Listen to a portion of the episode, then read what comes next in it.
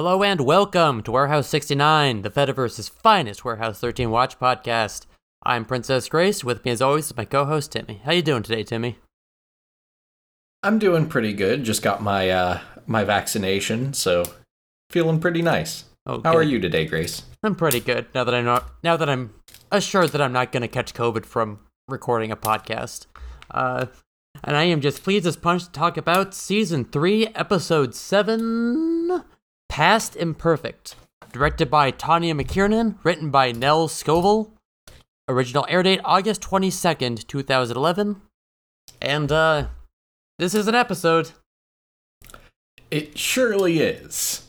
Uh, just for the uh, sake of the listeners out there, there is no risk of either of us uh, contracting COVID from one another. I've never met Grace. Yeah, we live on opposite sides of the country from each other. Yeah. Yeah, this is all done remote. Yep. We live two or three time zones apart. It... Although, if we get that sick Amtrak expansion and we get some high-speed rail across the country, I'm totally coming out and we're recording an episode in person. Hell yeah. You hear that? You hear that, Joe? You, yeah. And you alone, can make Warehouse sixty-nine, the live episode, happen.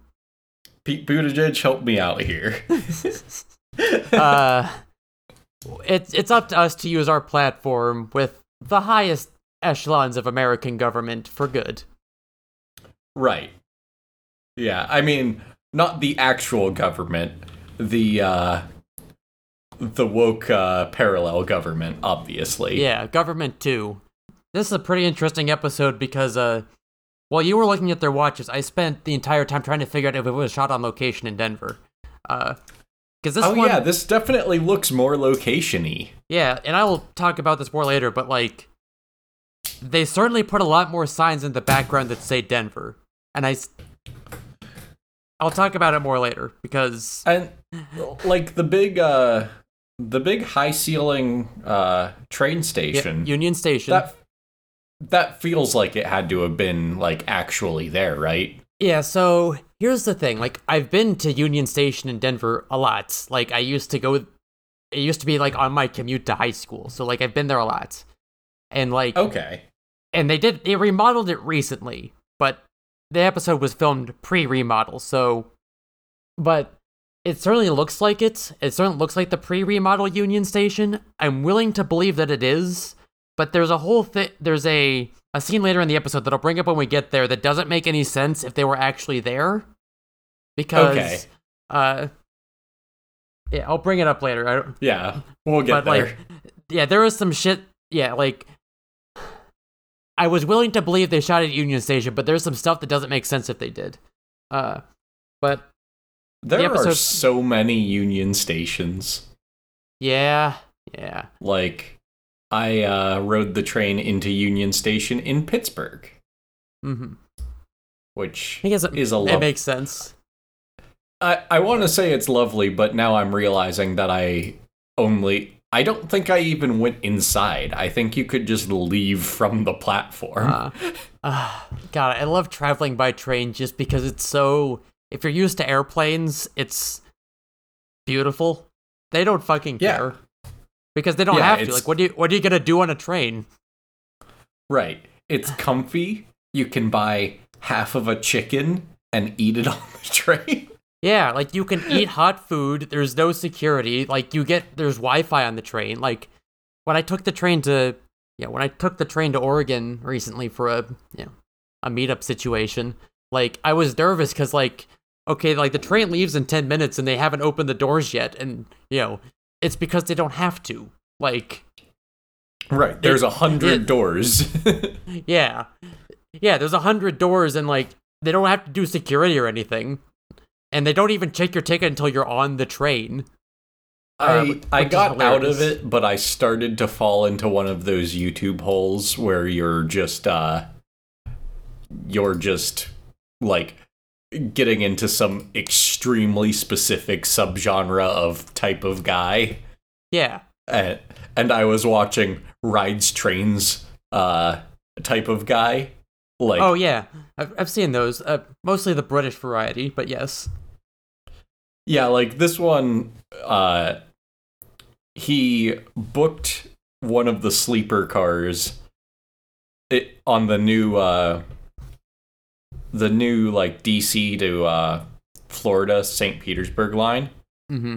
And like, because they were brand new train cars, he yeah. knew they were brand new train cars. And he knew he needed to ask to get one of the ones towards the front to ensure he got a new one. mm. I, I I remember getting like a hot cup of clam chowder on the train for like a reasonable price, and it was it was magical.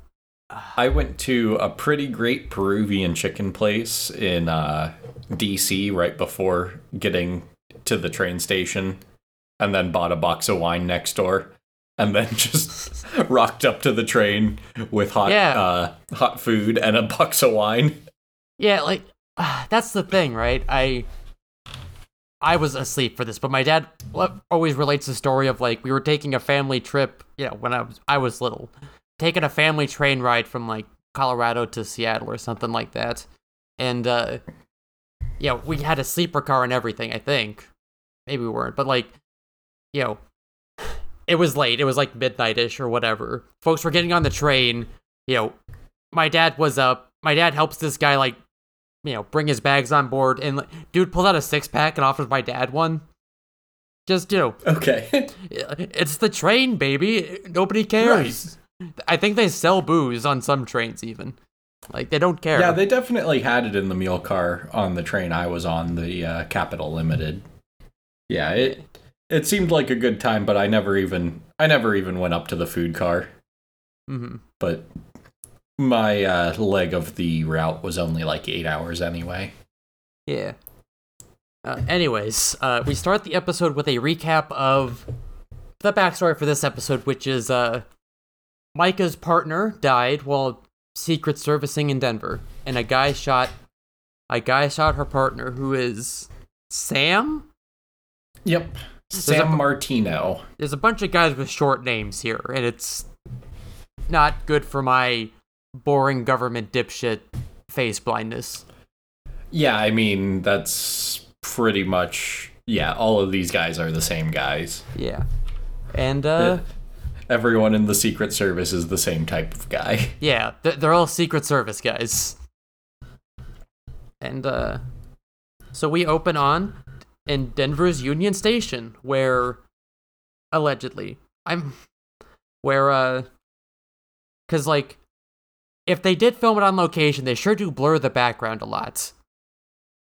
Okay. For for one thing, I have other more evocative evidence, but I'm willing to believe they filmed some of it on location. It's the weird thing. I'll talk about it more later, but and Pete is trying to get a haunted railroad spike. A magical railroad spike out of a hole in the wall. You know, I'm I'm on board with the filmed it on location, yeah. Because how in the world would they film at Union Station, Toronto? Yeah, Their exactly. people probably actually ride the train. Yeah, which, you know, also happened at Union Station, Denver. There is, like, an Amtrak line there. It, and, you know, it's also a, a popular bus stop and shit, but, like... There are a lot of signs in the background for, like, for stuff like the Denver Arts Festival and the Tastes of Denver, which, like, are actual things. How is every train station named Union Station? It's gotta be, like, well, you know, it's uniting things, right? Or, you know, it's in the United States, or, you know, there was a railroad called Union, right? Like Union Carbide or Union Pacific? Yeah, yeah, there was definitely Union Pacific, which was probably a... Uh... combination of uh the first one you said and also uh a, Pacific Rail or something. Also, a Union Station is like a thing. It is a, according to Wikipedia, a railway station with the tracks and facilities are shared by two or more separate railway companies. Okay. So that that explains it. Nearly all of them are Union Stations. Yeah.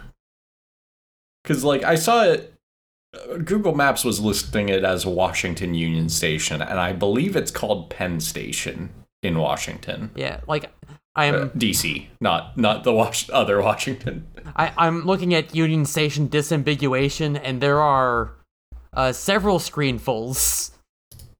Fantastic. Mo- a, a bunch of states have multiple. Like, co- like Colorado has Denver Union Station, and also a Union Depot up in Pueblo. But yeah. Hmm.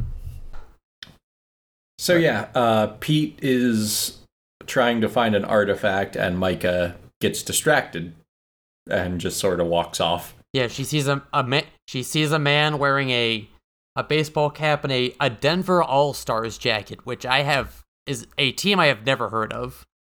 Yeah, gotta be a, gotta be a fake team. You you can't name your team the All-Stars; it's illegal. Well, according to Facebook, there is a a some kind of Denver bas- like minor league basketball team called the Denver All-Stars, but.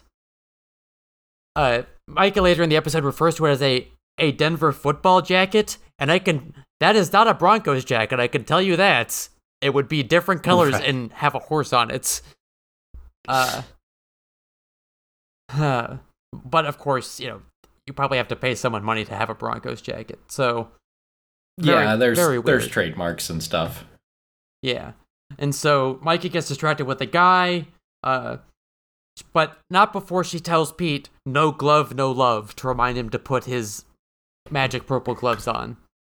Yep. Uh, and so she, uh, Pete's reaching on down into this blind hole behind a plaque full yeah. of uh, fallen miners' working tools. Yeah.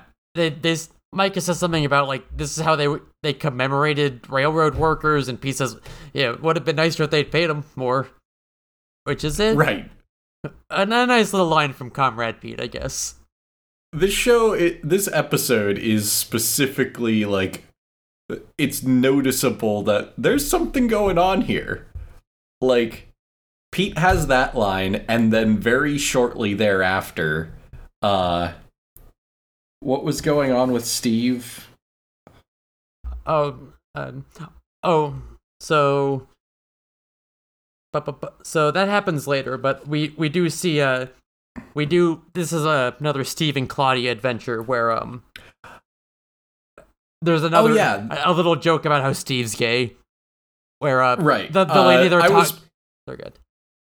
I was specifically getting at the. Uh, The fact that the artifact uh, that Steve and Claudia are chasing is the doorknob from the Triangle Shirtwaist Factory. Yeah, what and the fuck? And they talk about how awful it is that they they locked these people into uh, a, a, burn a to death shop, because yes. of labor. Yeah, like they yeah. they specifically talk about their anguished cries and all that. Fuck. Yeah, this uh, is specifically the most pro-labor episode of Warehouse thirteen we've watched so far. Yeah, I'm look. Yeah, I'm looking up uh, Nell Scovell, the writer here. Da da da. Yeah, so Pete manages to. While you're looking at that, Pete yeah. manages to uh, slice open his glove and make contact with the artifact, mm-hmm. and uh, he starts being choked by a mysterious uh, ghostly smoke thing. Yep. And Micah has to give up chasing the guy who killed her former partner in order to go save Pete. Mm-hmm. And uh, who Leo is the guy who killed her partner, by the way. Right. Yeah. Leo. Uh, Leo Bach, apparently, but I don't think that was ever said. Yeah, and so, yes, Micah gives up the chase, uh, uh, kind of wads up a glove in front of her hand, grabs the thing, grabs the railroad spike, I believe it is, drops it in the bag, which actually helps this time. Yeah, she grabbed one of the dozen objects at the bottom of the hole that, mind you, Pete struggled to reach. Yeah. Jams it in a bag, and luckily it's the right one. Mm-hmm. Uh, I'm a little concerned with that, because, like, if Pete was struggling to reach it, I have trouble imagining Micah has a much easier time. Yeah, it's... Yeah, it's weird. Like, did Pete drop it, like, closer? I don't know. Maybe. It doesn't but... make a lot of sense. It, the important thing is that she, uh, The important thing is that Micah had to give up the chase to save Pete. Right. And then we're off to Wisconsin. Yep, we are at a Wisconsin farm where uh, Pete, where um, Steve and Claudia, a streakless Claudia, are uh, basically pretending to be with a sort of Antiques Roadshow slash um. I, it would be American Pickers, but that show I don't think existed yet at the time. Yeah, it might not have. But uh, uh, honestly, best cover they've ever used. Why don't yeah. they do this more? Yeah, yeah. Instead of just showing up and, I, I get that like Claudia and Steve can't just show up and say like, "Hi, we're the Secret Service." I mean, they can, they can lie, but like, right? You know, Artifacts Roadshow makes more sense. It's more fun. I kind of want one of those Artifacts Roadshow T-shirts. Yeah, they rule. Uh,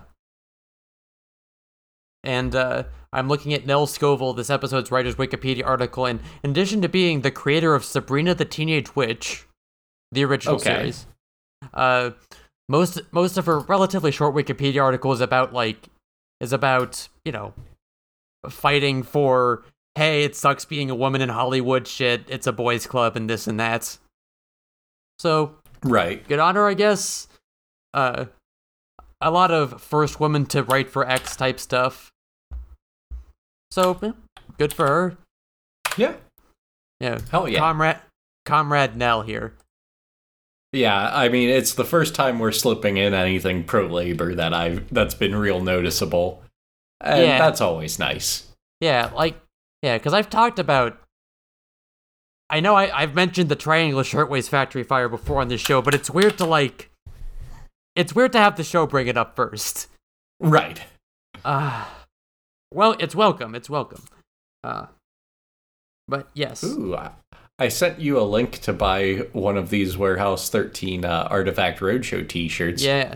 But if you prefer a baby doll cut, they also have that! Oh, look at that. That's, uh... honestly, although these tempting. Are not the same color, are they? Yeah, Aren't no, they're they, like, they're purple, purple and they're purple in the show. Yeah, and I don't see any option for that. Why would you do this? Why would you make a replica shirt in the wrong color? Don't do this.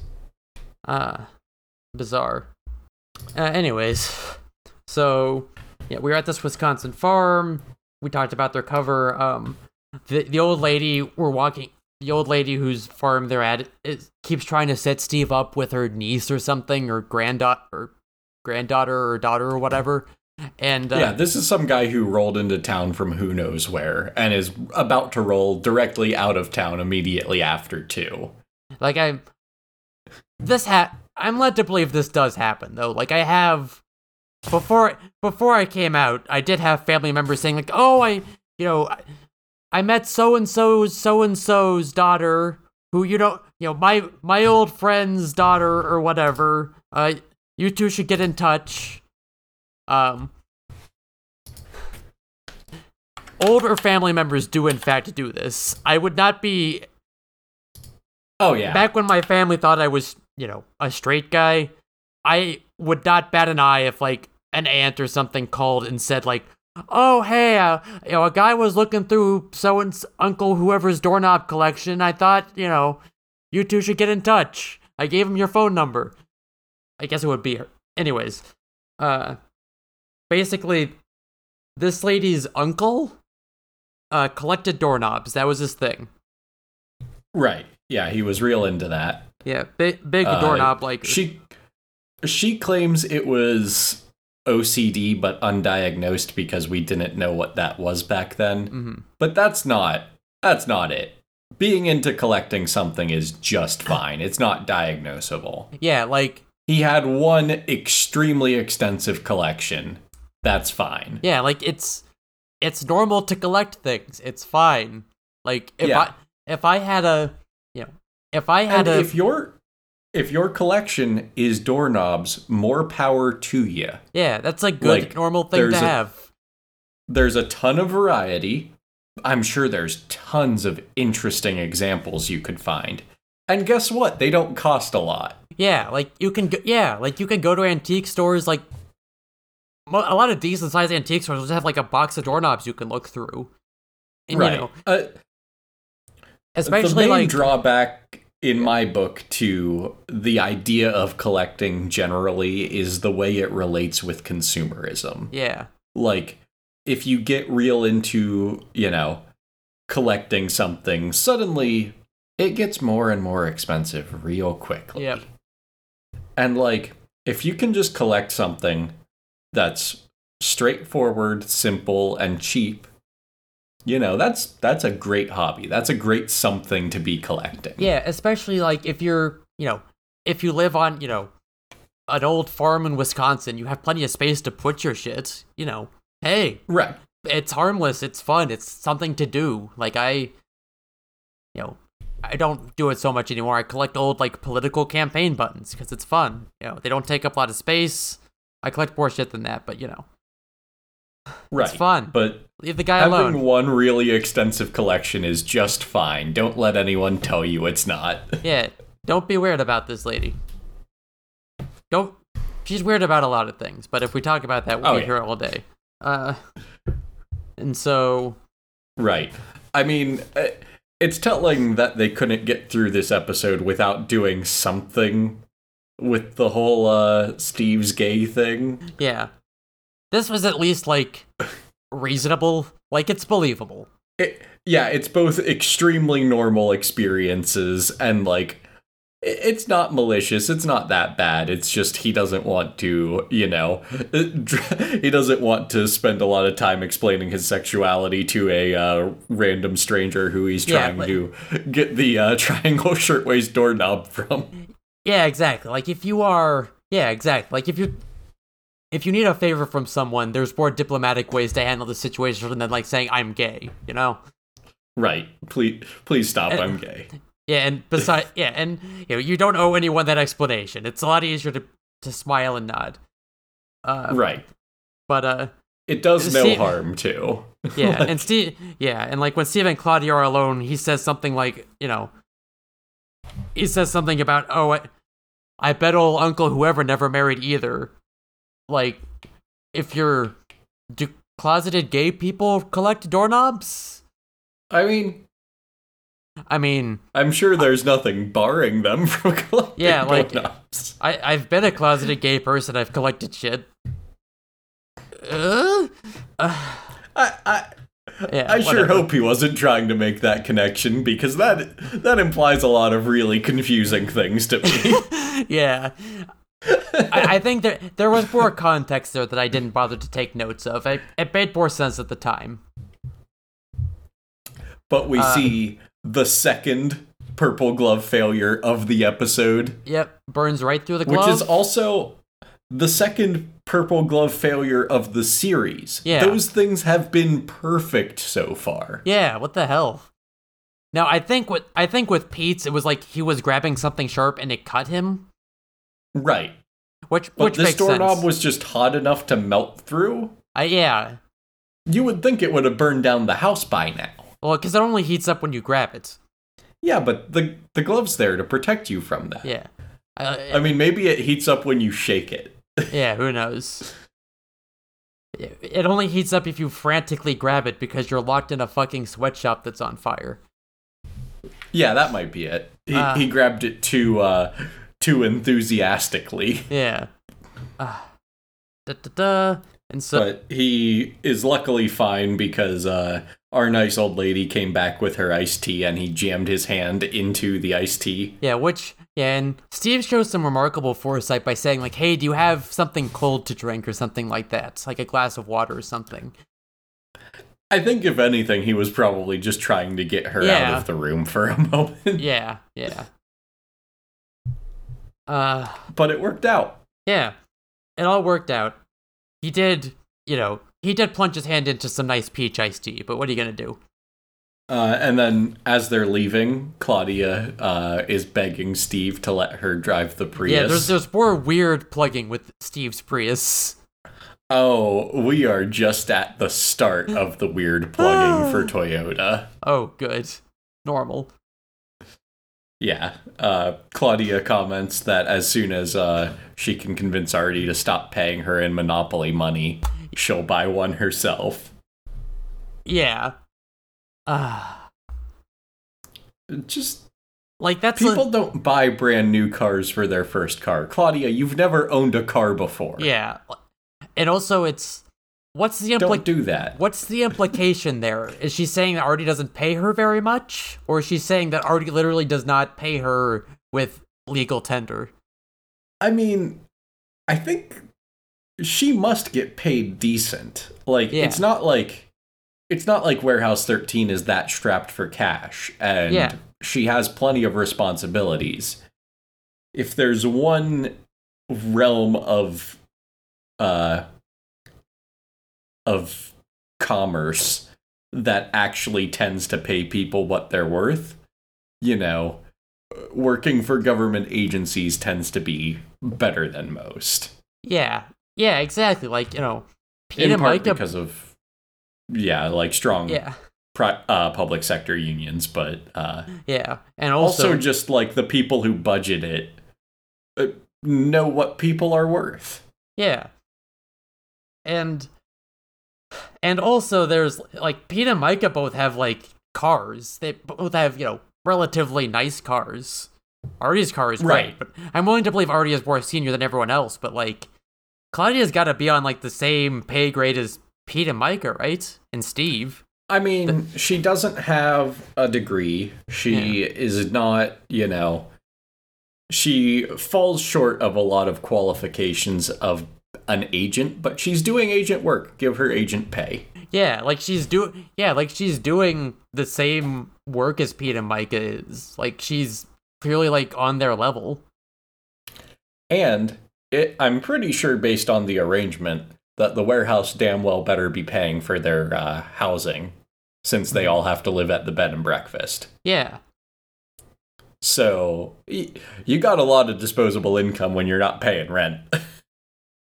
mm-hmm. uh, of course, I don't think Claudia has any credit. yeah, there's that. There is the fact that, yeah, like, Steve had his car before he started working at the warehouse, and I'm not sure how... easy it is to establish credit history when you, um, you know, the when you're, well, sure is for the I R S. When that's your whole good. Life. Your cover story is they yeah. work for the I R S. I imagine that's what shows up on the tax forms. Right. Yeah, they have to give, they they have to pay them with, like, a W two and stuff. It just says something weird. Yeah, like, their cover story is that they work, is that they're I R S agents. That's, you know, a reasonable thing to have on a tax form. Uh, right.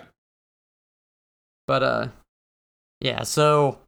Although, if there's anyone who could catch you not being I R S agents, it's the I R S. Yeah, that's a good point. They're like, you know, wait a minute, this person isn't in our employee directory.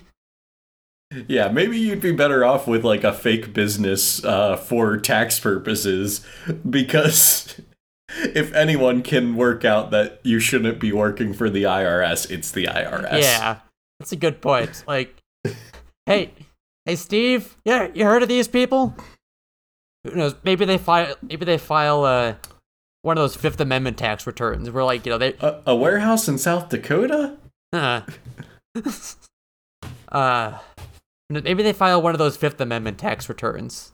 I don't know if those are real. I'm not but I've telling heard of you them. What it's for. I mean, it's just a regular tax return. You just say, I'm not saying where this is from. Yeah. Like, you just sign a thing that says, I owe you this much money from... Eh? Yeah, from, I'm not telling you. Right. Like, that's just fine. You can do that. Yeah, like, yeah. You you can be all the Al Capone you want, or all the, uh, you know, all the drug dealer you want. Right. Uh. So, uh... Yeah, so... Da, da, da. Moving right along, Mike is back to chasing Leo. It's gotta happen. Yeah, well, before this, they they do get hit with sleep darts or something, and then there is also a dog oh, yeah. there. Yeah, this is important. Dog, dog shows up. Uh, they both get uh, trank darted, and uh, Claudia gets a glimpse of some silver car right before she goes out. Mm-hmm. Weirdly, she doesn't gush about this one as much. Right.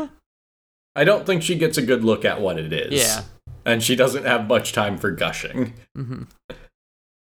Uh, and so... That's for uh, later in the yep. episode. And then, uh... Yeah, and then we, uh... we we cut to basically the rest of the episode is Mike and Pete like chasing this guy down, chasing down Leo, and uh, right basically yeah they have to they're good they have to re uh, they have to visit the office that uh, Micah used to work in, one that she's specifically avoided because she doesn't believe that anyone would forgive her for not doing her job better, I guess. Yeah, like, whenever we have talked to, like, someone who knows about what, someone in the Secret Service who knows what happened with Micah and her partner, they seem to blame Micah for it. Yeah, it seems like the way the report was written places a lot of, not like direct blame on Micah, but like it, a wink, wink, nudge, nudge sort of blame. Yeah, like, yeah. If only, so you know, that, you ha- if you have to blame someone, I guess, and Micah's closest. Yeah, I mean, apparently their operation relied on timing, and either he was early or she was late. It's hard to say which. Those details can't be captured in a report, so, you know, all we know is he's dead, so... Yeah. Generally, you don't like to write your, uh, your report to say, oh yeah, the dead agent, he totally had it coming. Yeah, yeah, fuck that guy. Everyone hated him, he sucked. Uh, but, uh, basically... So, if anything, it might err more positive toward him. Yeah. And, uh... yeah, because no one wants to write a report that's critical of the dead guy. I get it. Uh, so, basically, Leo's crime is that he stole plates from the Denver Mint. Which... Yep, gonna get his counterfeit on. Which, mind you, it's a mint. It strikes coins. Yeah. So, I'm not sure... I mean, the mints print all of the money, don't they? Nope. Uh, no, mint, mint strike coins. Uh... The Bureau of Printing and Engraving prints bills. Okay. And that's in and that's in D C. I see. So So we only get our pennies. Well, all of our coins, yeah. Yeah. And so he would he would have had to steal the coin dies, I believe.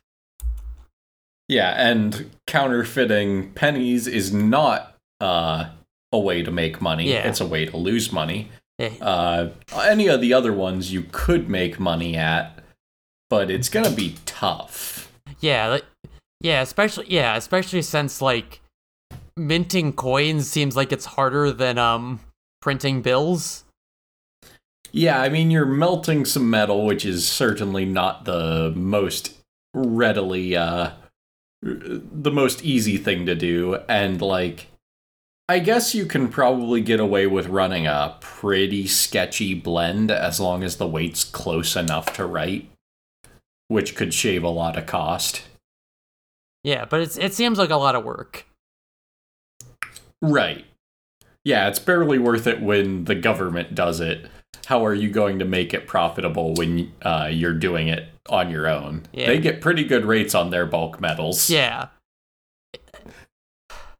It's bizarre. It's yeah. Like if he wanted to like counterfeit bills, he would he would either be in D C or in Fort Worth. But what are they gonna do? But yeah, it, I mean the, they needed. Uh, they have to be in Denver, uh, and there's a mint in Denver, and that's close enough.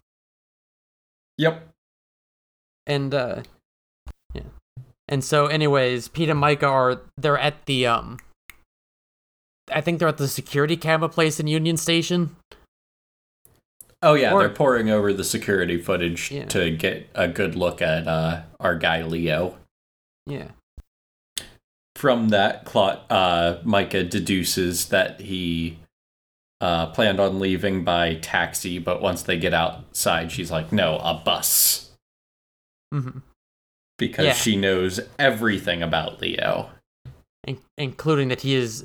He's dressed as a tourist, and therefore, and therefore he's he's dressed like that so that he, he he can take a bus tour of Denver, including the Mint. And uh, yeah, because uh, yeah. well, that comes up when they're in uh, talking with the other Secret Service agents. Yeah, yeah. and, and uh, yeah, he's he's got the cunning disguise of a tourist. Yeah, and um. yeah, there's a whole thing where uh, Micah goes off about, oh, she knows everything about Leo. She has studied everything. She knows he has a dairy allergy. She knows he bats southpaw, everything. Well, well, she says he bats lefty, I guess, because you don't want to have to count on the audience to know what southpaw means, but... Yeah, and southpaw, while it's used practically everywhere, I'm yeah. pretty sure is specifically a boxing term. Really, I've I've heard bat southpaw in baseballs speak. I, I think it's been extended at this point to where southpaw just means anything left-handed, but I think it originates in boxing. Oh, no, I thought it originated in baseball, because if you hold a bat left-handed, you know... Well, no, actually, this article I found on history dot com says it could be either. There's both a baseball and a... There's both a baseball and a boxing explanation. Yeah, Wikipedia refers to a southpaw stance based on which ha- hand and foot is forward, mm-hmm. which when you're uh, batting, you know, it, if you go by which foot's forward, it's definitely always going to be mm-hmm. the one that's forward. You can't swing a bat that many different ways. Yeah. Southpaw originated from the practice in baseball. Yeah, it it could very well be baseball. Uh, a left-handed pitcher facing west would therefore have his pitching arm arm towards the south of the diamond. That that seems oddly specific. They didn't build all the uh, all the baseball diamonds facing west, did they? Well, here we like that. That seems like a very in, silly thing to do. The practice in baseball of arranging the diamond with the batter facing east to avoid the afternoon sun. Oh, there we go. There is a good reason. Yeah.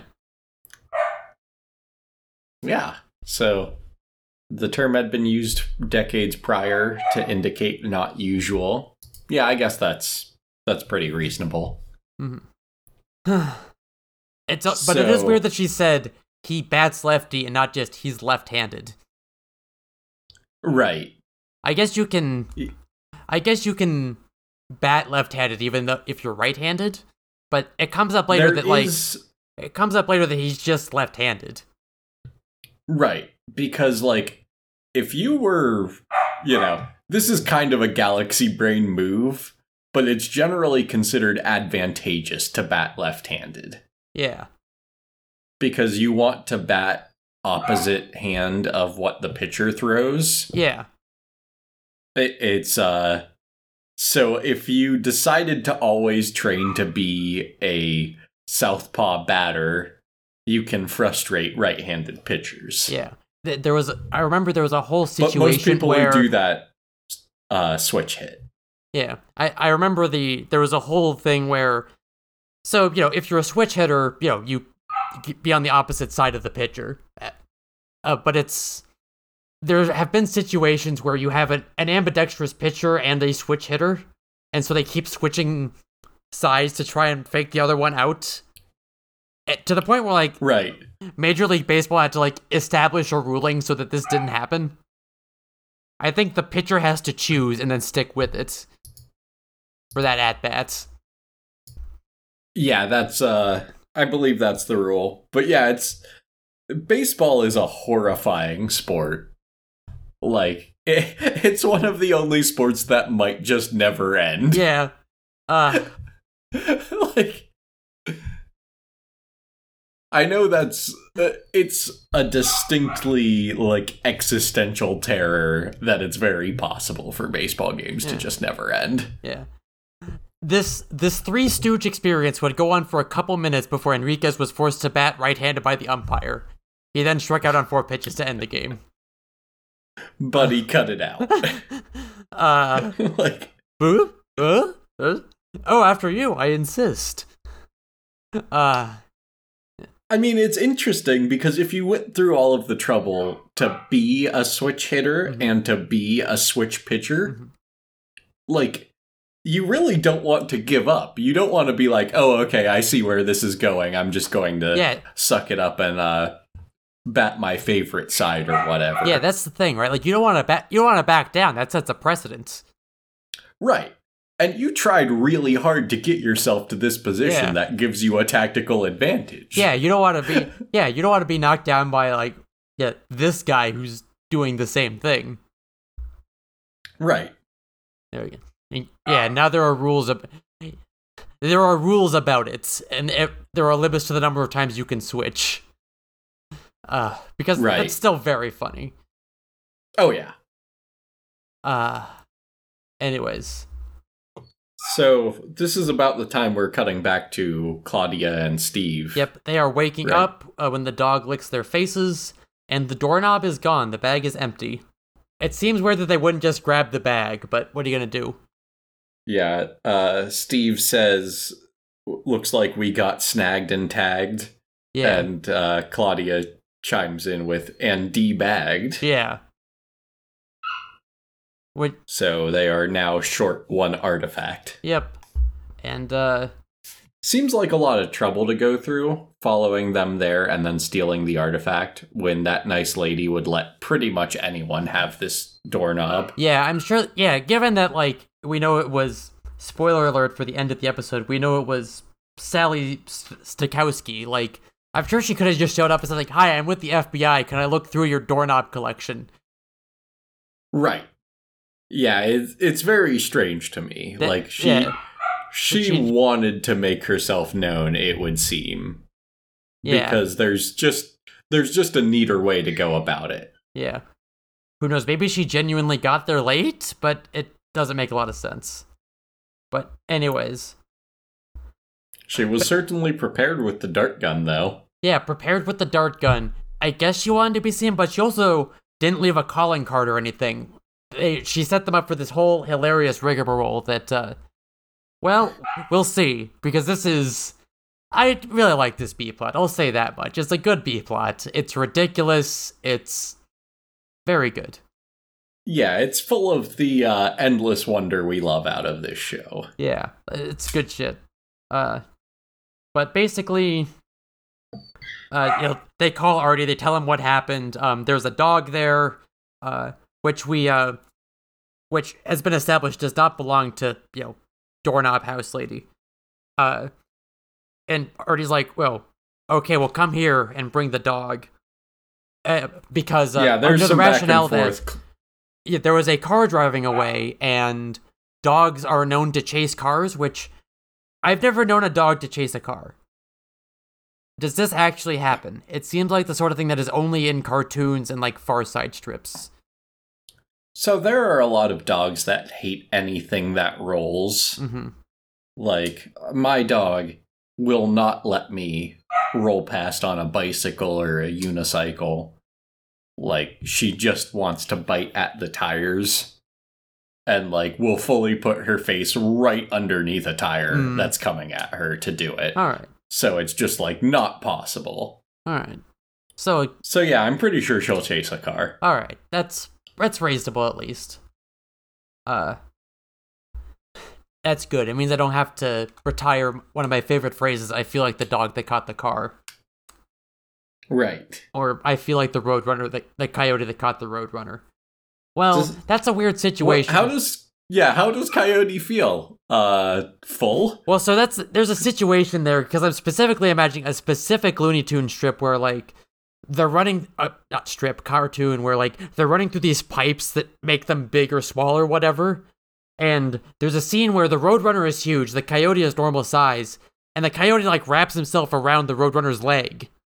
So, yes, he did catch the Roadrunner, but, like, he can't do anything with him. But, yeah. Okay. But, yes, like, in, in most other situations, yes, the Coyote will simply vor the Roadrunner. Right. Which... Uh, so, you know, the dog that caught the car is a better metaphor. Right. Uh, but Claudia is being snarky about the idea that we're going to interrogate a dog. Yes. And which, you know, uh, wouldn't you? It's a little ridiculous. Yeah. But, of course, this being Warehouse thirteen, they are certainly going to just simply ask the dog. Well, it's a little more complicated than that, but not all that much. But right. uh, for now, we are treated to, among other things, Micah having a flashback to her romantic revol- involvement with Sam Partnerman. Yep. I, I feel like this is another one of those, like, the the writers of Warehouse thirteen are kind of stunted in how they write female characters. Yeah, if a if a woman is interested in a man, they always immediately go all flirty, all happy birthday, Mister President, all helplessly fawning. It's a little... Right. Hmm, which is a little weird because, again, this episode was written by a woman. A woman who's, like, you know, by according to her Wikipedia blurb, pretty progressively minded. It seems... Yeah, like, the- there are, like, moments where it's, you know, pretty cute couple type of shit. Like, yeah. It, they've certainly done worse on this show. Yeah. But it's, it's a little weird that, like, you know, there's no reason... They couldn't have been cute and flirty, and also Mike is getting ready for work. It's weird. Right. Uh, and, you know, Sam hasn't really been characterized before. Have him be the, you know, have him be Mister Horny and in bed. What, whatever. Anyways. Yeah, it, it feels like... It, This sort of shoehorns Micah into accessory for Sam, even though she's the main character. Yeah, it's weird. But regardless, they have a conversation about he's counting on her, basically. And it establishes that they're having an affair. Like, Sam is, is married, or is separated from his wife. Right. And basically everyone knows that that, you know, they're together. Yeah, they think that uh, they're keeping this a secret from their coworkers, but throughout the episode it becomes more and more clear that no, no one is fooled. Mm-hmm. And, uh, yeah. So there's a whole situation there, and then uh, we cut back to the present-day Secret Service, where we get to... Uh, This flashback, by the way, was triggered by them being in this, I guess, the Denver Secret Service building, and which I will have to... She's looking at that photo in the uh, memorial case thing, yeah, lo- right? Yeah, looking at his Patriots for Peace button, which cert- which um, it it the design, it's an enamel pin with like a peace sign superimposed over an American flag, and it just it pisses me off to look at it. I hate looking at it. Okay, there's a student-led organization. That doesn't seem right. Yeah. Okay. Yeah, sure doesn't look like there's a real organization called Patriots for Peace. Yeah, no, it seemed like it was more that for, like, an idea. One. Yeah. By the way, there's only one, uh... By the way, there's only one Secret Service office in Colorado, and it is not anywhere near, uh, Union Station, I can tell you that. Oh, no, it's not, like, just right around the corner? It is not. It is up in Greenwood Village, which is, uh, in the metro area, yes, but it's, um, not close to downtown. Well, it is not, as they say later in the episode, a block away from the Mint. Right. Uh. Which is weird. You would think they would be right near the Mint, since it's their job. Yeah, who knows? Maybe this is, like, a satellite office near the Mint? This is just the ones that are, like, publicly listed on the website. Yeah, but, uh, yeah, as we've alluded to, uh, while they're going through working out what might be Leo's plan, they determine that he's going to arrive at the Mint in twenty minutes. And Pete, uh, asks, uh, can we get there in time? And everyone just sort of looks at him and like they're like, yeah, it's, like, right around the corner. Yeah, so there is... There's no public Secret Service office here, but there is, like, a sheriff's department and a, a courthouse right there. And the city council building. So, like...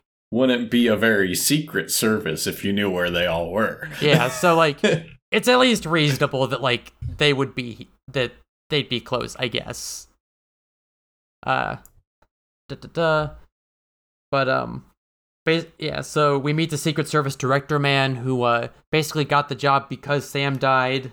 Uh, Mike, we have some weird face phrenology like, oh, he had plastic surgery, but it's the same guy. I know it is. Um, and uh, this is where we get the, oh, he's wearing a Rocky Mountain football sir- shirt and this and that. Uh, right. And uh, Yeah. I forgot about the plastic surgery. That's a whole lot. Yeah. It's a whole Especially thing. Especially when it doesn't fool Micah. Yeah, it doesn't fool Micah, who hasn't seen his face in many years. Right. In fairness, she is probably a little bit more obsessive than most about it. Yeah. But still, like, he shaved the mustache, whatever. Go, yeah. go with that, please. Yeah. Uh, uh. Yeah. So. Yeah, they they try to spring a trap on him, and it doesn't go so great. Uh, mostly because of Micah just, like, bumbling around. Yeah. Yeah, and so... Like... Yeah, so basically they find out this guy is... He's dressed as a tourist, and he's taking a bus tour from Union Station to the state capitol to the Mint, which is... A, it's not as... as When I first heard this, I'm like, oh, the state capitol is far away from the Mint, but no, my mental map of Denver was wrong. Like, that's a... It's reasonable, but, like... The state capitol is, like... Th- four blocks away from the Mint. Like, it's a very reason... Like, you could walk... From Union Station to the Mint to the Capitol. Like, okay. In fact, I have, I have taken, I have in fact walked from Union Station to the Mint, you know, because, you know, the Mint and the Capitol are both really close to the sixteenth Street Mall, which, like, I had to take, I took the bus through every day when I was in high school. It was, it's an area I know very well. Okay. You don't even, yeah. I have not, however, seen one of those big red double-decker buses that they have a chase on. No, wait, maybe I have. Yeah. Shit, no, I think I have, actually. There we go. This is all factual, all shot on location in Denver, Colorado. We've cracked it. Yep, I have. So, yes, I am willing to believe this was shot on, on location in Denver, at least partially. Which is weird, because I don't think they've done that before. It usually they they certainly don't do it often. Yeah, they they they're usually more than happy to like. They're usually more than happy to uh just go to Toronto. Right. Yeah, I mean, it's possible. My best guess is it was too hard to book something resembling a train station in Toronto. Yeah. Because yeah, because like, Toronto uses their train station. It is one of the busiest train stations there is. Yeah, and let me tell you something. You can't just tell them, hey, can we shut down, like, your train station for a thing? Oh, like, we we got money. Yeah. Me- like, yeah, no one will mind, right? Yeah. Meanwhile, pre-renovation Union Station, you could absolutely walk in there and ask, like, hey, can we film a T V show in here? Right. You tape off a section that isn't going to be used real real soon and just get it done. Yeah. It, like, there's probably logistical challenges, but it's probably a lot easier than asking a busier station to do it. Yeah, and especially, like, now it's been remodeled. There's a bunch of restaurants and stuff in there, but, yeah. Because, like, in twenty they would renovate in twenty twelve. So, like, when they were filming this, it would have been pretty easy to uh, film there, I think. Especially, like, the backgrounds are still pretty blurry, and frankly, I think there's, like, there's some... There's some unused square footage. I bet it would have been pretty easy, to be honest. Right. It's, it was usually yeah, the, pretty damn empty in there when I was there. Yeah, and the building struck me as pretty convincing. Now, my experience with train stations are basically just the one in D C, mm-hmm. which that one was uh, rapidly remodeled in, like, uh, the nineteen forties? Yeah. I don't remember when they... accidentally drove a train into it. Yeah, because it's yeah, because it's it's a little weird because, like, yes, I do do the the the Union Station travel by train sign. That's real. That's, like, what that looks like. It it could be oh, a yeah. canned establishing shot. It's it's weird because, like, the background is constantly blurred. Like, they're trying to, like, stop you from looking too hard in the background. But, like, that might just be because they couldn't get the whole train station. Mm-hmm. Likely. And they needed to make sure background people weren't recognizable. Yeah, because, like, they the ticket counter in the background does say Denver, Colorado, which is easy to fake, but, like, it does say that. And, like, the bathroom signs in one scene, we can see, like, the bathroom signs. Those resonated with a part of my young brain that, like, said this is real. And plus, a lot of time in the background, you can see, like, again, ads for, like, the Denver Arts Festival and Taste of Colorado, the Taste of Denver that, like, you know, absolutely would be there. That, I, like, signs I've seen right. a lot myself that they wouldn't bother to fake, you know? Yeah, it, it seems a little too specific knowledge about Denver. Yeah. I mean, unless you've got writers from Denver or something, like, it, it wouldn't be a bad way to uh, get some... for the more major uh, plot point areas to get some more personal uh, experience. Yeah. So, yeah. Congrats, Warehouse thirteen. You either filmed on location in Denver, hell yeah, or you managed to fool me. Either way, hell yeah. Right. Uh, Is Joanne Kelly from Denver? Is this why it all goes on here? Nope, she's from Newfoundland, or born in Newfoundland, grew up in Nova Scotia. Oh yeah, she's Canadian, huh? Yep, she's not definitely not from Denver, which might be, or where's her parents' bookshop? It's in Colorado Springs. Fort Collins is it's Colorado, oh, Colorado Springs. Springs, yeah. Uh, yeah, so that's interesting because Micah is not from where. Uh, where Joanne is from. Yeah. But it would be a lot harder to explain a Canadian Secret Service agent. Yeah. Like, yeah. Who chooses that life? Yeah, that's a very bizarre series of coincidences. Unless you moved unless you moved at a very young age, but even then, like, you'd be a citizen. It's weird. Right. And uh But uh back to where we were in the episode, Micah comes walking right up to this bus that they know the guy is in. Yeah. And, and like, walks right up to where he's sitting and stares straight through the window at him. Yeah, and they make eye contact, he runs, and, uh, he runs... He runs by going to the top level of the, uh, double-decker and jumping off. Yeah, oh, because Pete's waiting outside the door. Right. It's a clever move, but, like... I don't know that it buys you any actual time. Yeah, like, how did how did one guy evade, like, four armed Secret Service agents? Yeah. And also, like, so, by the way, you're at the fucking Mint. They have armed guards there. Like, right. Like, you can shout, like, hey, shoot that guy, and they, I don't know if they will, but, like, you know, hey, he's getting, like, I've been to the Mint. Like, there are armed guards there, and you have to go through a metal detector to get in. Like... I cannot imagine that, like, the Secret Service... And this dude was carrying a gun. Uh, yeah. Um, Leo was, yeah? Sorry. Yeah, yeah, he yeah. was just carrying a gun with him. Yeah, so, like, A, hmm, and B, you know, so, for a guy who's, like, apparently stolen shit from the Mint before, it's weird that he would, like, bring a gun. Um... Right, like, you gotta know you're going through metal detectors. Yeah, like, I, maybe his plan was, like, ditch the gun on the bus or something? That's just irresponsible. Yeah. And inconvenient. Yeah, this... Then he has to get a new gun. Well, like, it's a tour bus, so, like, you you get out, you're gonna walk around oh, yeah. the Mint, then you're going to get back on the bus. It's not unreasonable to, like, you know, leave a backpack or something on there. Okay.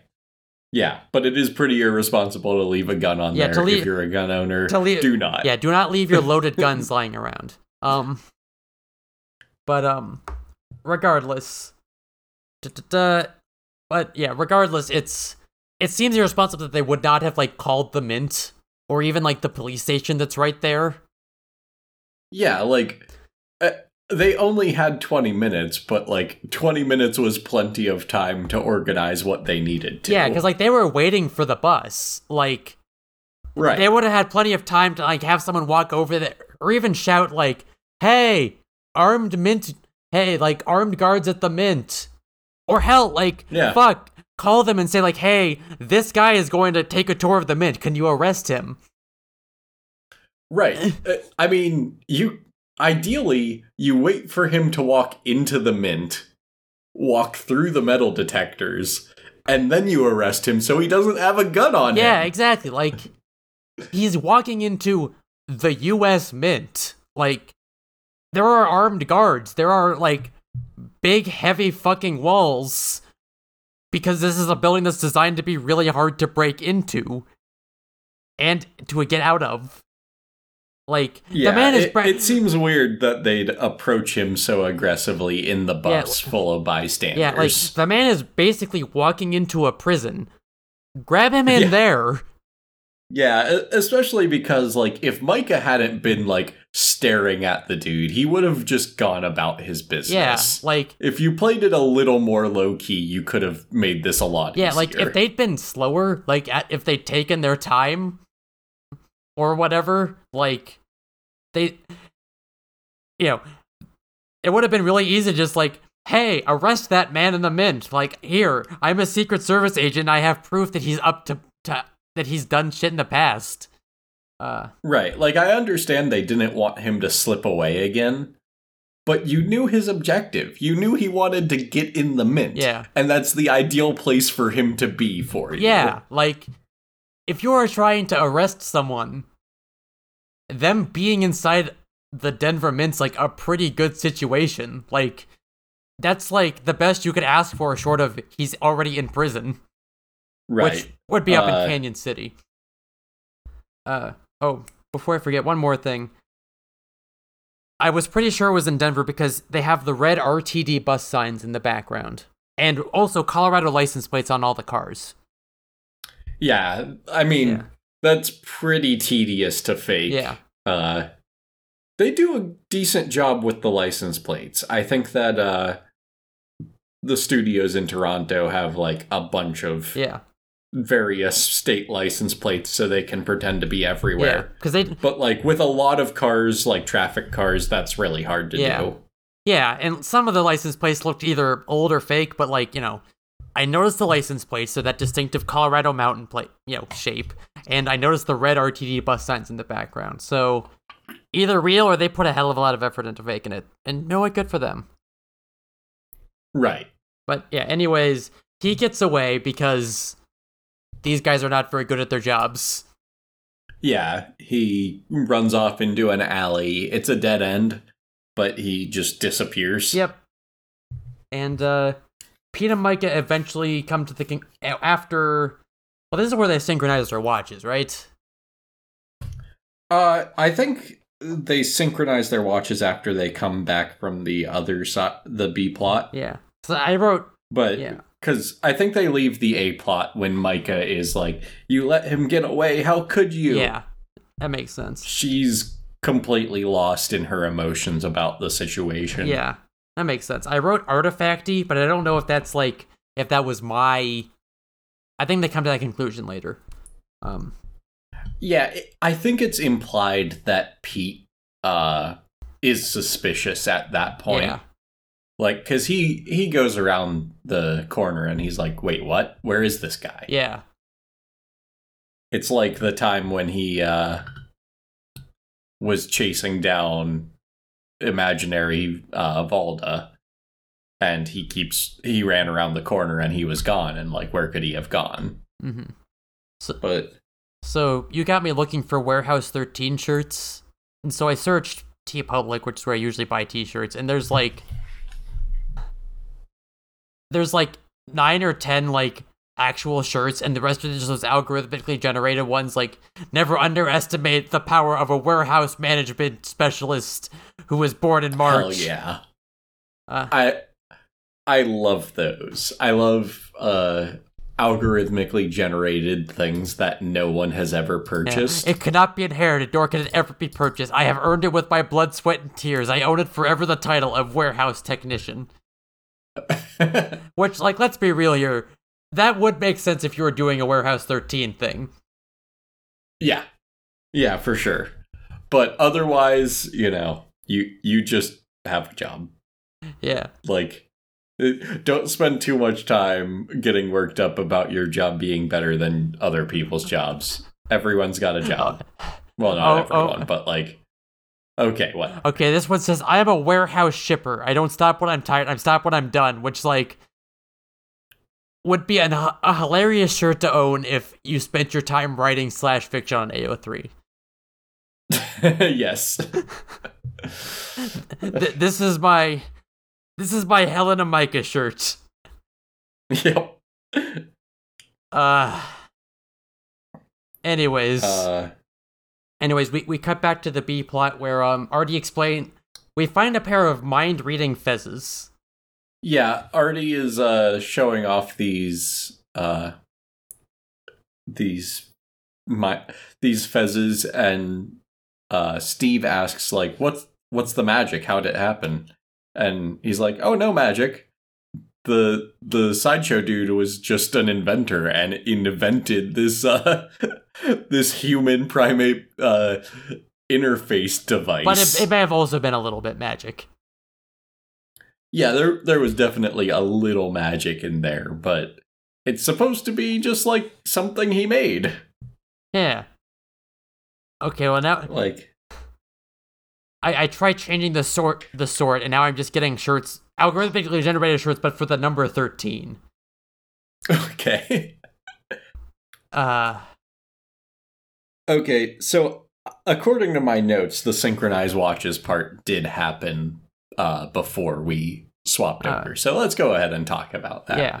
Uh, Micah finds Pete running down the alleyway repeatedly, and she's like, what's going on? And he... He lets her know that something's just not adding up. And when things don't add up, what would Micah do? Because she's acting like Pete, all impulsive and stuff, according to him. And so he's going to try acting like her. Sure, why not? And so they team up to do some measurements of just how long it would take this guy to escape without a trace. And they determine it's absolutely not the amount of time he had. So that smells artifacty. But they, in order to do this, they synchronize their watches and just sort of like stand next to each other, hit a button, there's a beep, and uh, everything. And that's that. Yeah.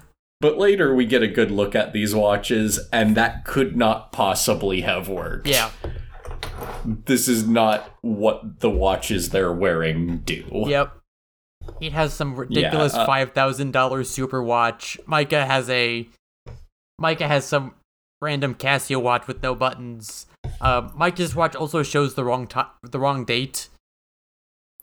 Presumably, yeah. Uh, they There is a date discrepancy at the very least. Mm-hmm. Pete's watch shows the twenty-seventh.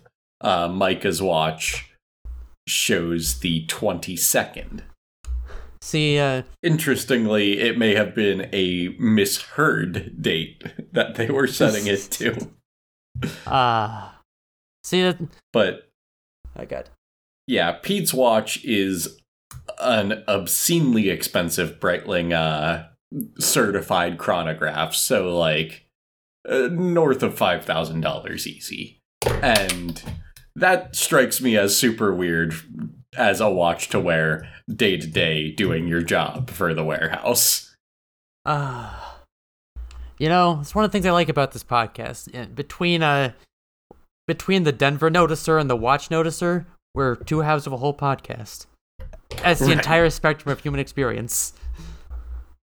It's, it's notable for the fact that Pete's watch has buttons, but uh, cannot beep. It's a mechanical watch. It doesn't yeah. have any beeping device. And Micah's watch doesn't have any buttons to push. So they they both clearly push a button on their watch, and a beep happens. And like it, it just couldn't. It can't happen. But yeah, back to uh back to the fezzes. Yep, so yeah. Mister Mental invented a mind-reading fez so that he could communicate with his monkey Coco. Uh, for a sideshow act. And, uh... For a sideshow act, not for a sideshow act, okay. for for the purposes of, um... Right. Uh, this is the Make Grace Pay Attention to Her Accent podcast, because we also say the word tour- tourist differently. Uh, oh, yeah. I mean, it would be a lot less impressive if it were a furry sideshow act, if it was just someone in a... dressed up as a, uh... a monkey. It would be a lot easier for him to express the yeah whatever secret that he needs to express to yeah, them. We can't prove that Mister Mental wasn't a furry. It was just, you know, the right. thirties. Yeah, I mean, he also, uh, if he wasn't before, so Steve is pressing Artie on, well, what's the drawback?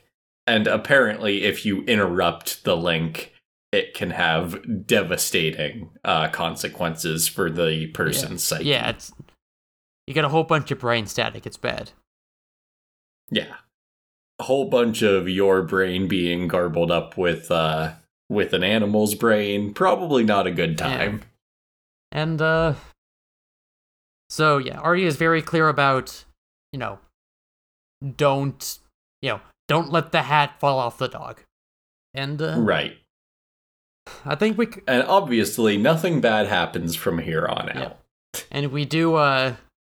and I think after this, we cut back to, we get to meet Sam's wife. Yep, they have to go visit uh, Sam's wife because at some point in the uh, Secret Service office, Mike is looking for details in Sam's files. And they're like, well, we got all the official stuff, but like all of his personal effects are with his wife. Mm-hmm. Including an envelope that Sam was going to give to Micah. Yeah, like, he handed it to her once, it, according to the flashback, and she just sort of, like, put it in a drawer or something. Yeah, I guess she misplaced it, and, like, and his wife wound up with it somehow. Yeah, and there was some bad blood between those two, so, yeah. like, she didn't put a whole lot of effort in making sure this gets to yeah, Micah. Which, I mean, I, I, would you, like, you know, if you knew this lady was sleeping with your husband... and then you kind of blame her for his death, would you give her the greeting card he he wanted her to have? Yeah, I mean, it, it seems pretty normal, like, to just not want to make contact with Micah a- after all of this. Yeah, like, I... Yeah, very reasonable decision on her part, I get it. Uh, there was no reason for her to suspect that there was anything particularly spe- special about this in a way that would be... beneficial to her at yeah, least. I, yeah, I certainly wouldn't be in a rush to reopen any old wounds. Right. Especially when they're already so, so fresh. Yeah, I mean, they weren't even divorced. They were still married. Yeah. They'd been divorced for a year but, or something like that? Or separated for a year? Separated, yeah. yeah. But it, it's a whole thing. It's it's a bad situation for her. Like, I... Yeah, and... And they have a bit of a heart-to-heart, and, like, it it clears the air. It's nice. Yeah. It's cute. I would say, and then we never uh, see Sam's wife again, but I... If nothing else, this show has taught me to, like, never say never with that sort of thing. Right. Sorry, Pete's sister. Yeah. The, uh... The card itself, uh, is... just an unsigned card that sings with uh, congratulations on your new car uh, printed yeah, on it. It sings working at the car wash. Yep, a song which Micah apparently hates. Mm-hmm. And uh, Sam would have known that, did know that. Yep, and that's all we get. Uh, for now, at least. Yep. Uh, and... Uh, Yeah, and so we kind of cut back to the present, what with Pete and Micah, where uh, they found they found Leo. They're chasing him down, and suddenly he's got a gun. Ooh. But like the fact that just out of the blue, yeah, in the blink of an which eye, which implies that he did not have a gun when he was going to go into the mint. Come to think of it, no, because he pulls the gun when he uh, was going into the mint. Oh right, right, yeah. Yeah, like, they see him pull the gun out. He, someone shouts, "He's got a gun!" And he hops the top of the, uh, the top of the bus with oh, his gun yeah. out, which is just, like, not even a thing you want to do with your gun. Yeah, no, like, there's a lot of reasons why that's a bad idea. Like, even if you're a bad, even if you don't care about gun safety, it seems like a bad thing to do. You're not in a video game. Yeah, and you're generally, everyone that's chasing you is armed. Mm-hmm. You're generally a lot better off if you're not about to shoot someone, not showing them yeah, your gun. Again, like you, yeah, like yeah, like he's surrounded by four armed Secret Service agents. Again, they are they are outside the Mint, which, again, has guards armed with automatic weapons. Like, yeah, uh, who can, your, who, like, are watching you get off a bus. Yeah, if you're making a break for it, uh, the gun only complicates yeah. things. Like, yeah. So, yeah, he, uh, he does.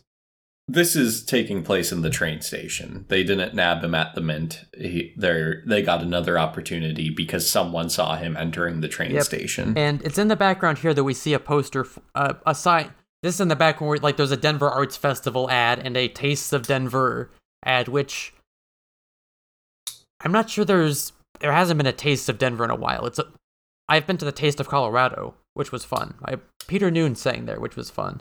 Um... But while I was Googling for it, I found, like, this cookbook cover for Signature Taste of Denver, which has, you know, uh, which has, for the readers at home, uh, a plaque commemorating the Denver omelet, um, a flight of beer, which, reasonable, there's a lot of breweries in Denver, a, den- a picture of a Denver omelet, and Blucifer, the giant blue murder horse outside Denver International Airport. Yep. Who is not food, but... Presumably. Like, Blucifer... I've never tried. Yeah, Blucifer is allegedly made out of fiberglass, but, like, hmm? I... I but really... Ah, fiberglass. It's not food, but it's good utensilware. Yeah. And... I just bought fiberglass chopsticks, and they are, like, life-changing. Uh, yeah, what's different about them? Uh, they're just... convenient because you can, like, machine wash them. Oh, that makes sense. But, like, they're specifically textured at the tip so that they have about as much grip as oh, wood. That, that's good. Yeah, because w- normally w- if you use, like, a metal chopstick or something, it's just really slippery. Yeah, that makes sense. Also, it conducts heat, mm. which isn't a thing you particularly want out of chopsticks. Oh, that's a good point. You want them insulating.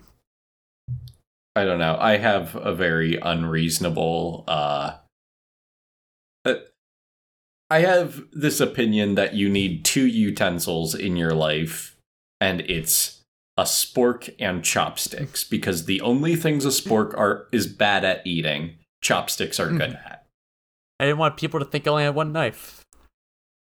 Right. Uh. Yeah, uh, the, like, today at work, after I got uh, poked with the COVID vaccine, I, since they make you wait fifteen minutes, I ordered Chinese and then went back into work. Yeah.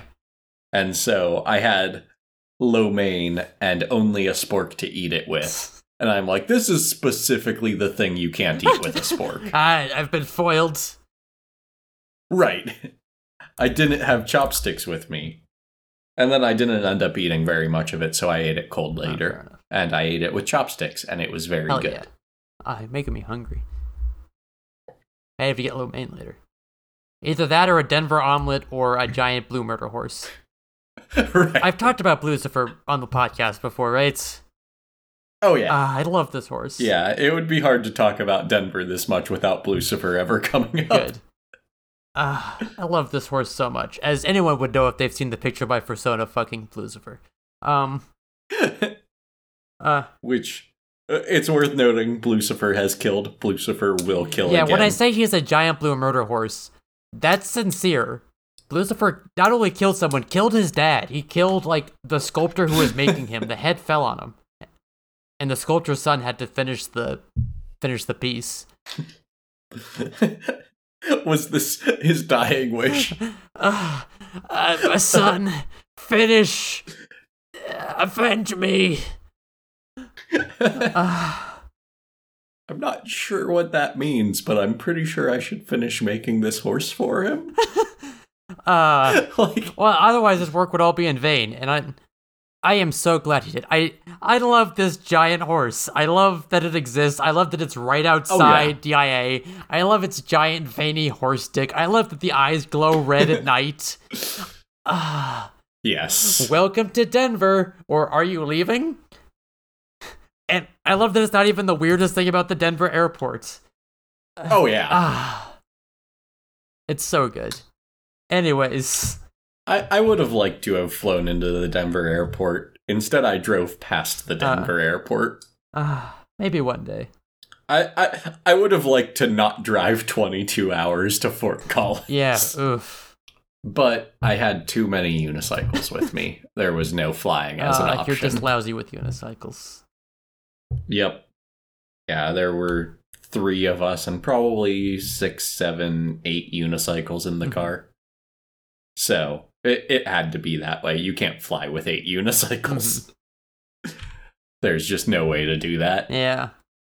I never considered that before, but I that makes sense. Yeah. Uh, there's always the option of shipping them in advance, but that can be a problem. Yeah. You have to have someone who's willing to receive them, all kinds of yeah. stuff. How hard is it to pack a unicycle? Uh, pretty easy. You can get a reasonably sized box from a uh, bike shop. Conveniently, if it fits the wheel, it fits the wheel with the frame still on that it. That makes sense. You just have to take the seat off. Makes sense. Because, like, yeah, radius. It, as long as it's a rectangular box anyway. Huh.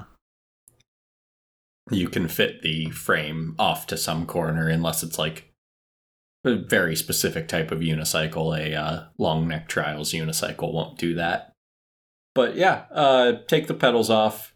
Uh, take the seat off. That's about it. Hmm. You, you can probably ship it like that. That makes sense. I learned a lot today. Yeah, it's uh, unicycles are strikingly easy to live with. They're real low maintenance. They can be pretty large. Like I had a thirty-six inch wheel, which is not super easy to ship because thirty-six inches of uh, diameter is a lot, but you can certainly do it. Mm. Like you could ship three or four in a bike box if you had three or four. Which it sounds like you have more than that. Uh, I have, yeah, something like ten. That's... Depending. So bi- five bicycles worth. Yeah, like, I have... I have ten, sort of, because, like, I have parts that are useful in different configurations, like, I... Ah. I don't know, unicycling is... one of those things where you can't have one unicycle that does everything well. Mm. You gotta be able to adapt. So you're going to need a couple. That makes sense. And so I've ended up over the years with several. Mm-hmm. And of course I have too many bikes too. Yeah. We're getting to show off... But too many bikes is a normal yeah. thing. We're getting to show off all of our areas of expertise this episode, huh? Yeah, uh, I know a whole lot about packing things into bike boxes because I worked in a bike shop for like... a couple months. uh, that was, uh... It was very fun, but I was also the most technically knowledgeable person there, so, uh... Like, I don't have any formal training, I just know a thing or two. Oh, fair enough. Which, small town in Ohio, that's honestly a, probably better than... most people could ask for in their bike shop. Yeah, what? Like, are you gonna walk in there and ask to see someone's degree from bike college? Right. I mean, there are programs. They're all like two weeks long, so it's not like you learn mm-hmm. that much. Like, if you have the book that pe- that uh, they'll just sell to anyone, you have everything you need to know to do most bike work, unless it's manufacturer-specific mm-hmm. stuff. Makes sense. Yeah. Yeah, the Park Tools Big Blue Book, shouts out to that. If you need to know how to do something on a bike, look at the Big Blue Book or Park Tools website. It's all on there for free. They just want you to buy the tools. Yeah, makes sense. And the process is like specifically what you should do if you're a professional. It's very... It avoids allowing you to make silly mistakes that cost you a lot of time. Mm. So, it, unless you're very confident in the work you're doing, it's a very good idea to just open the book and follow the process. Oh, oh fair enough. Kind of wish I had a bike to do maintenance yeah. on. Yeah, anyone out there with a bike they need to work on, uh, that's that's the way to do it. Just look it up on Park Tools. If you don't have the tools for it, maybe you should take it to a bike shop. But otherwise, it's step by step. It's pretty simple. They're pretty simple machines, which is one of the nice things about a bicycle. Yeah, yeah, that rules. I I can disassemble a bike all the way and put it back together. Like, there's nothing really to worry about. There are certain things you wouldn't want to disassemble, but nearly everything you could. Ah. But anyways, uh, this man... Yeah, yeah, I'm not totally sure where we are in the episode anymore. Micah Micah corners uh, Leo. Uh, suddenly, he has a gun in his gun in his hand. The other Secret Service guys show up and shoot him dead. And uh, basically, we find out that uh, time was stopped for exactly forty-seven seconds. Yep.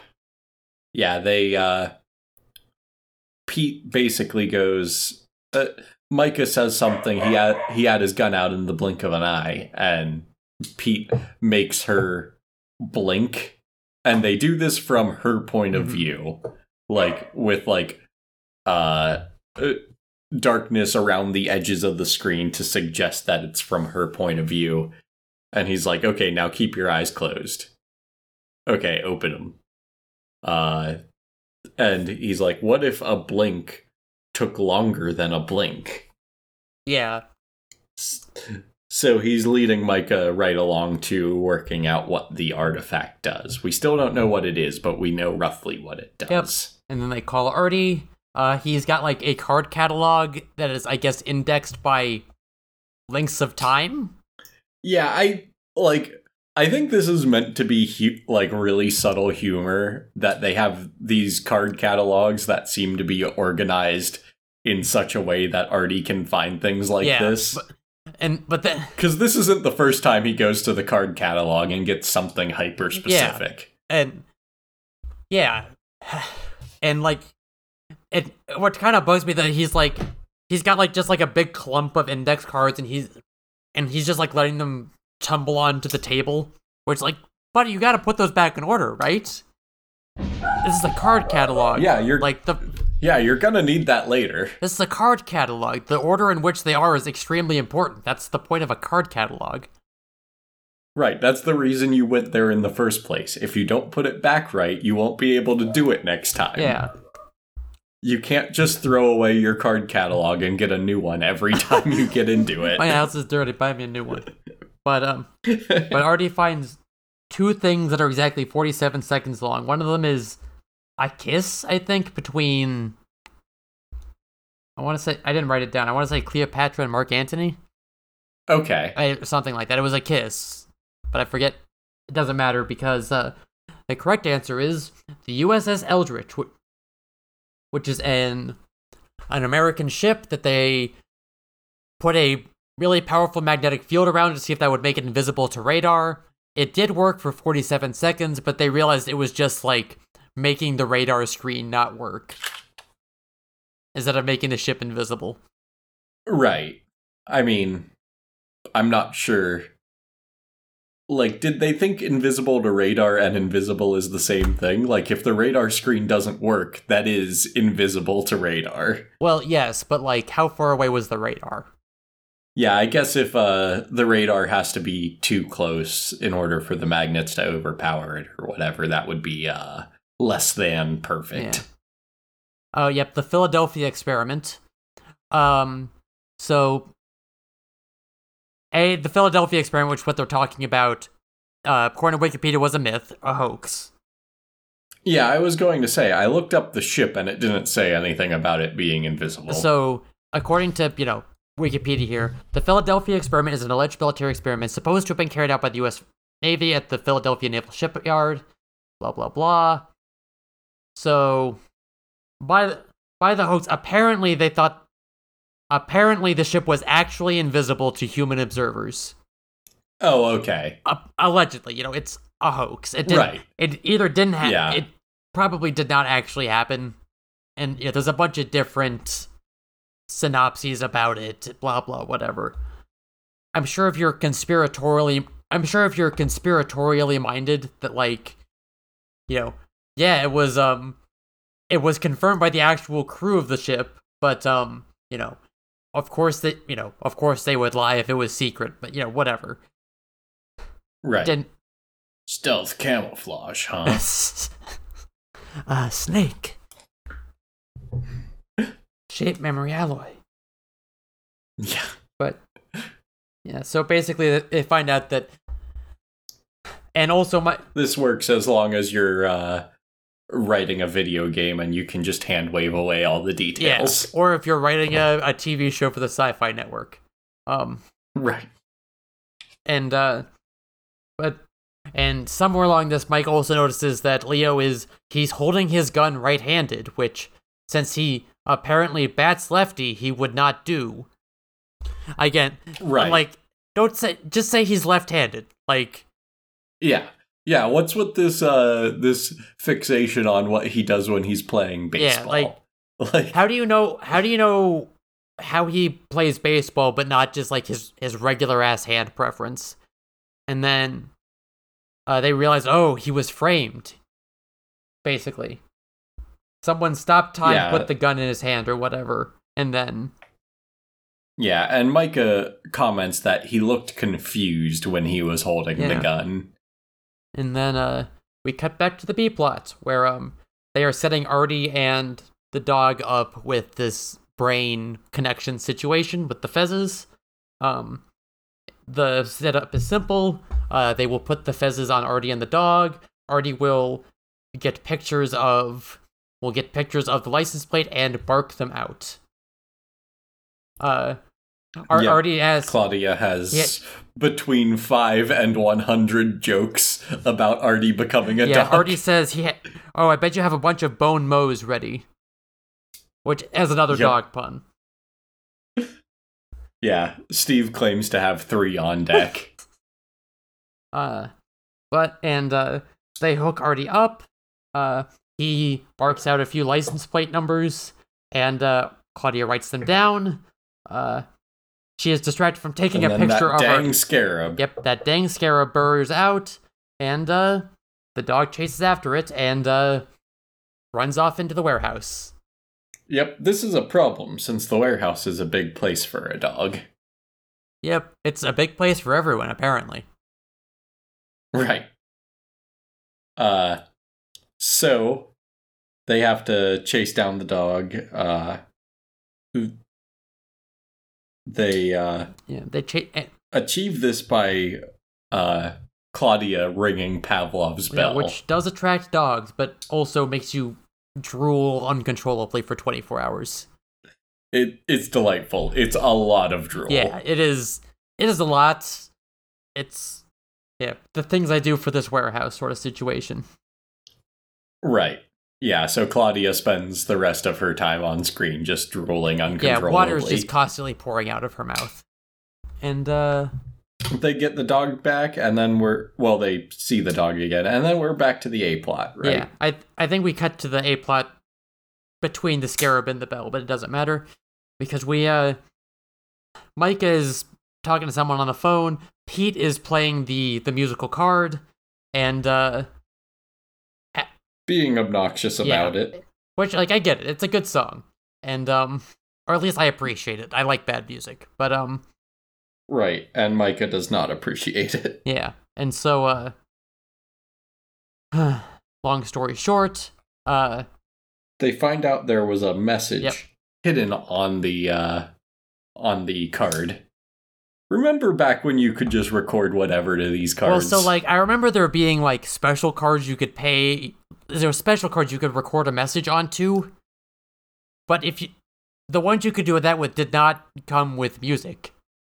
So I I definitely remember at one point, like, pulling open cards and, like, tweaking them oh, a I'm little sure. bit to allow them to be recordable. Oh, I'm sure you could. Like, they all used the same little yeah, the same chip. Unit.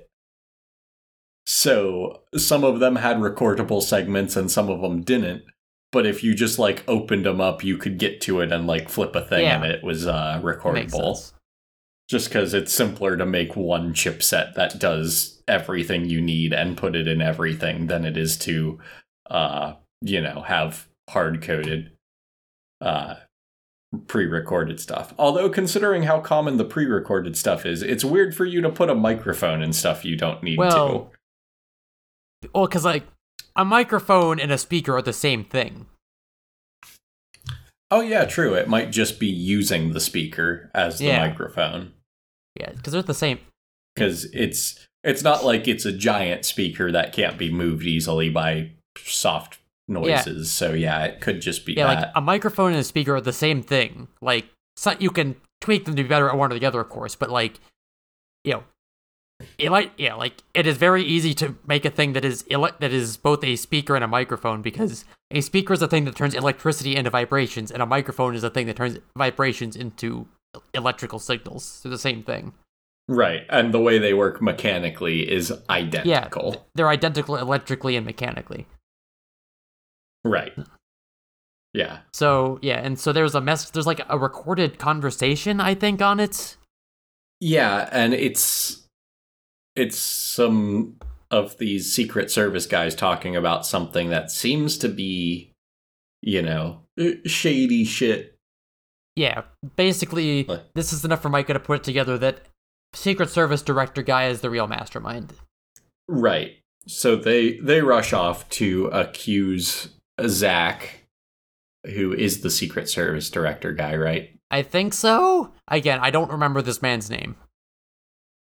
And he, uh, he's like, I, I don't know what you're talking about.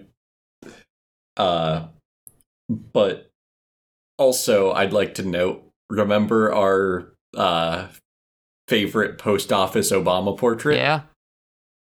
It's back, baby.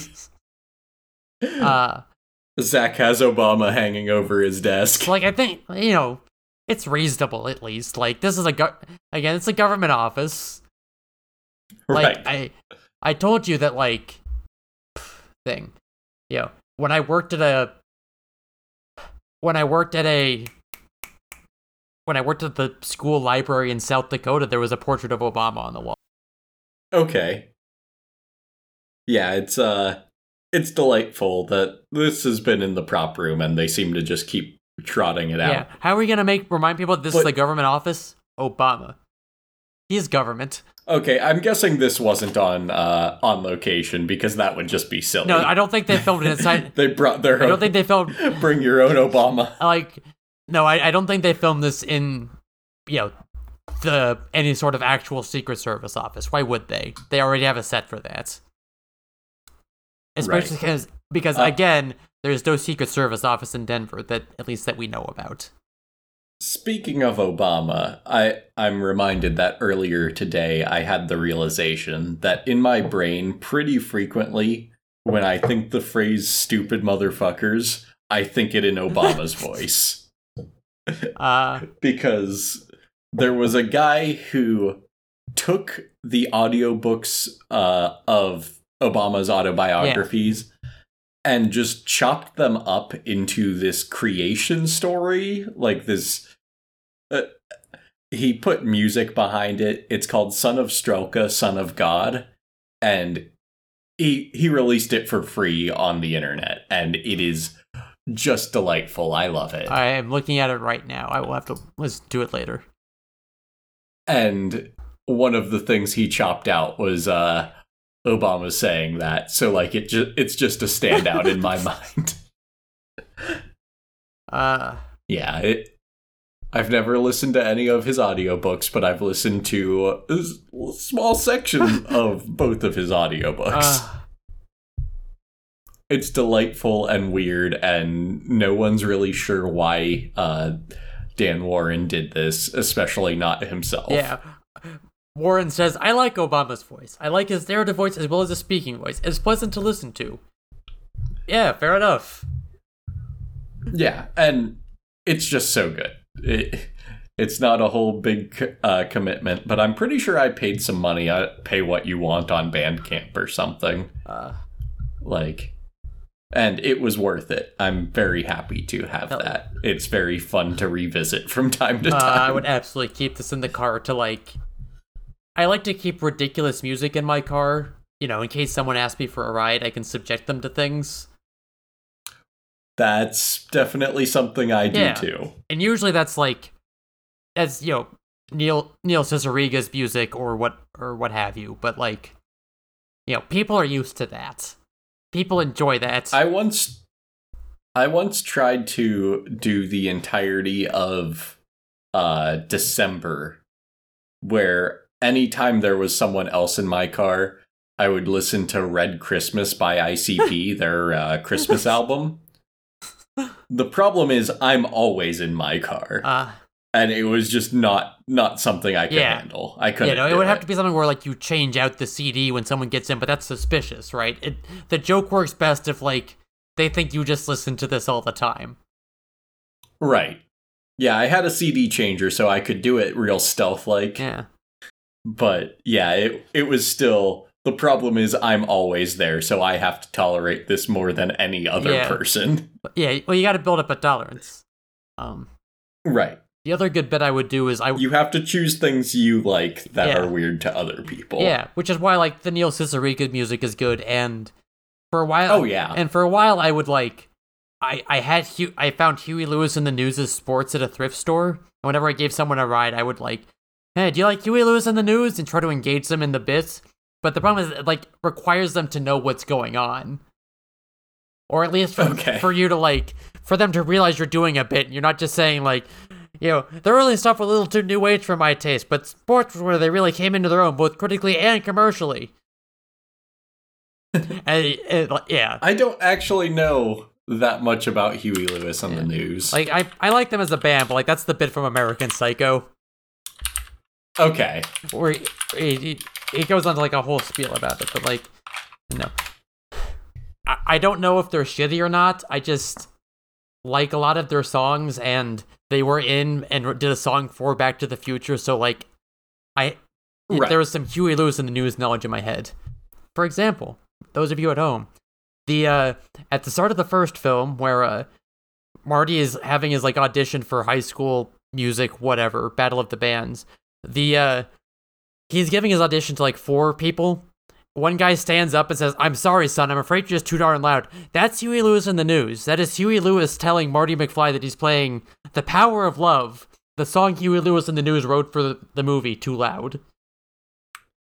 Do you know about their lawsuit with Ghostbusters? No, but that doesn't surprise me. Like, does... Is it because... Does... Like... Does one of their songs sound too much like Ghost, the Ghostbusters theme? Uh, they claim the opposite. Mm. Basically, I Want a New Drug from the album Sports, yeah. uh, they claim was uh, ripped off for the theme for yeah, Ghostbusters. I can see that. Well, see, it's hard because like I'm trying to play the Ghostbusters theme in my head, but it's just bustin'. Right, yeah. Bustin', bustin'. Yeah.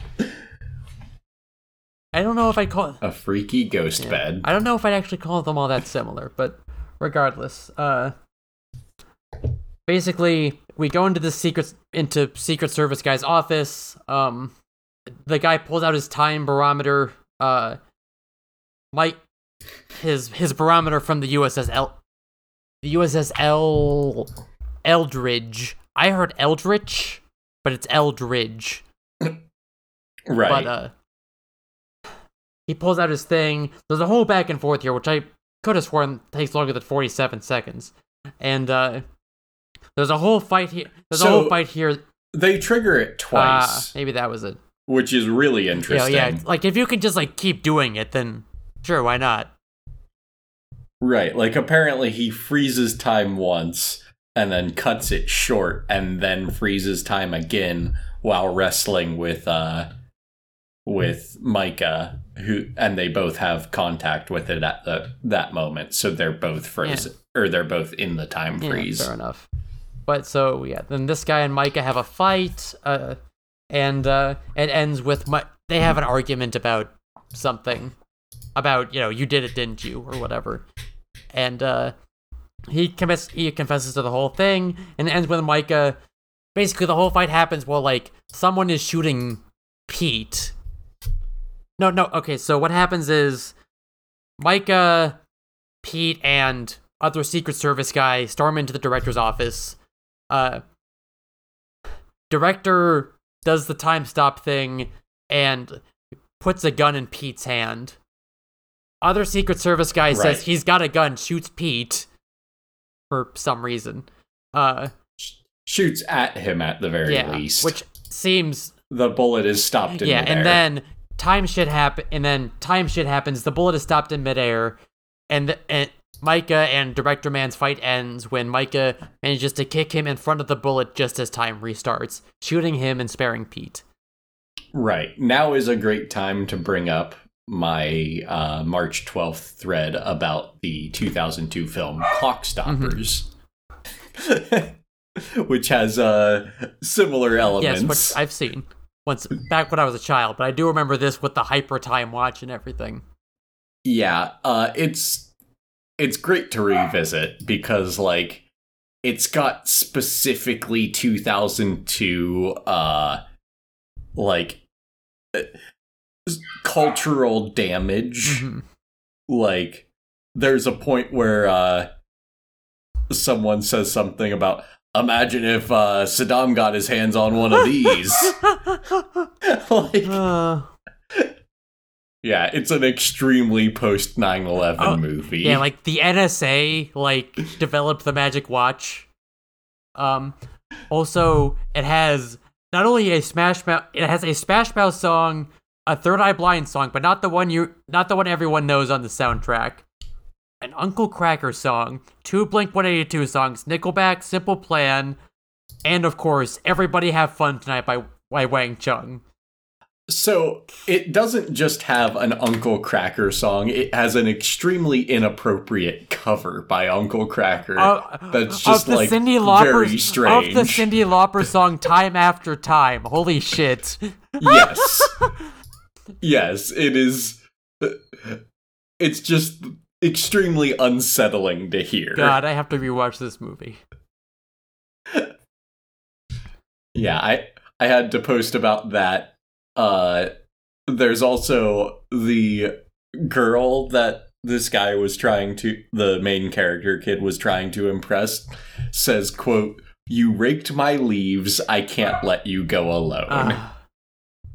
Uh, There's a scene where a dude is pushing his bike through an office building, but, like, at the top of four or five flights of stairs. Also, and so his bike gets stolen and they extreme B M X down the ah, stairs. Like, also, what are you doing with your bike up there? Also, French Stewart plays the scientist. What the fuck? I don't... Uh, I don't know who French like, Stewart is. It is a phrase I have, like, heard a lot of. Like, he's a guy people make jokes about, but I don't know why. He certainly has... Uh... some credits. Okay. His headshot that Google brings up is very bad. Like, he is uh, glistening. Yeah, I see that. But his IMDb headshot is a lot more reasonable. Yeah. He is best known for... Uh, Harry Solomon on the N B C sitcom Third Rock from the Sun as Inspector Gadget, and the two thousand three direct-to-video film Inspector Gadget two, and as Chef Rudy on the C B S sitcom Mom. Man, that is... You don't want Wikipedia's second credit for you to be, he was Inspector Gra- Gadget in the direct-to-video Inspector Gadget sequel. That is not a good look. So, that implies to me that it's the sequel to a film that didn't have him yes. in it. Yeah, like, like there was, it implies there was a, a yeah. an Inspector Gadget film that got a theatrical release that he was not in. Originally, Matthew Matthew Broderick was an Inspector Gadget in the immediate uh, lead up to this yes. film, the one that was not direct to T V, yes. the one that I believe I saw in theaters. Yeah, I, I have vague memories of seeing this film as a child. Filmed in Pittsburgh, Pennsylvania, Baton Rouge, Louisiana, and Los Angeles, California, with the castle-like main tower of Pittsburgh's P P G Place playing a central uh, role. Uh, it or one yeah, P P G. It place. was followed by the two thousand three direct to video sequel Inspector Gadget, the only one of the original cast members, D L Hewley, who does not even get a as the voice of the Gadget Mobile, reprised his role. Ooh. Uh, they, I mean, I mean, they couldn't get Andy Dick back. Like, Yeah, I mean, if it's just voice acting, like, sure, I'll do Inspector Gadget too. Yeah. It's not my face yeah. on it. Uh. But they couldn't get, uh... yeah, they, they couldn't get the guy who voiced the dog to voice the dog a second time. Uh... Uh... What was, was Don... Oh, that was Don Adams, huh?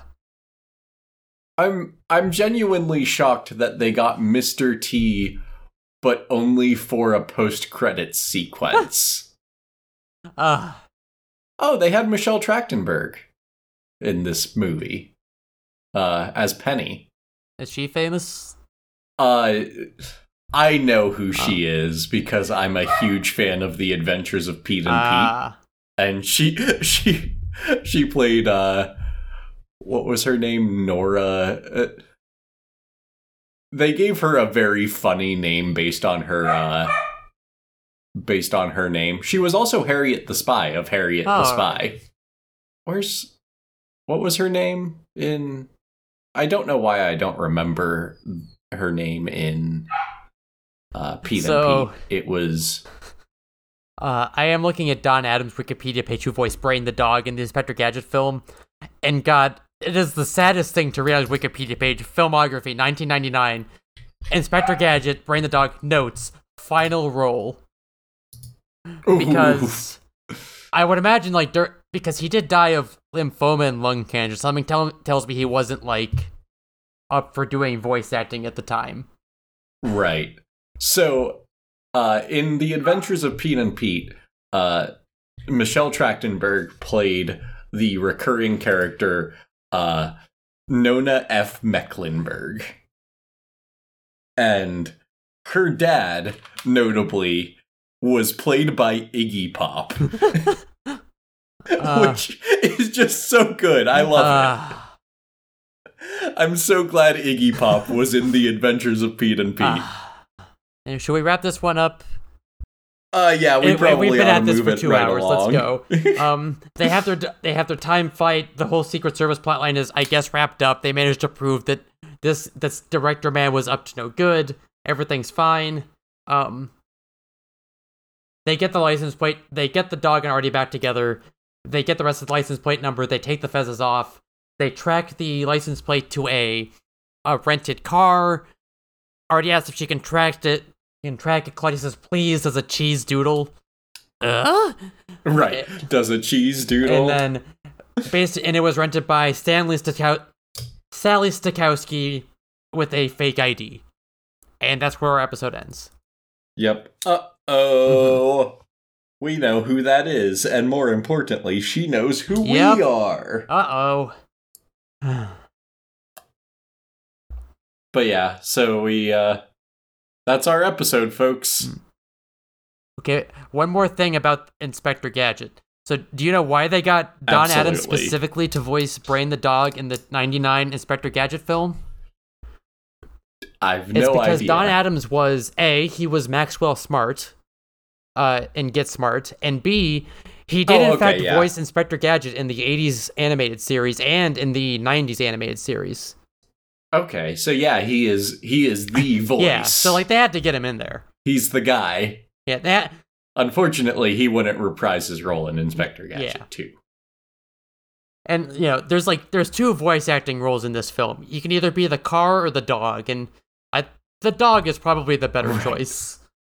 So it's concerning to me that French Stewart's Wikipedia page lists him as being best known for his role as Harry Solomon from Third Rock from the Sun and Inspector Gadget from the direct-to-T V yeah. film.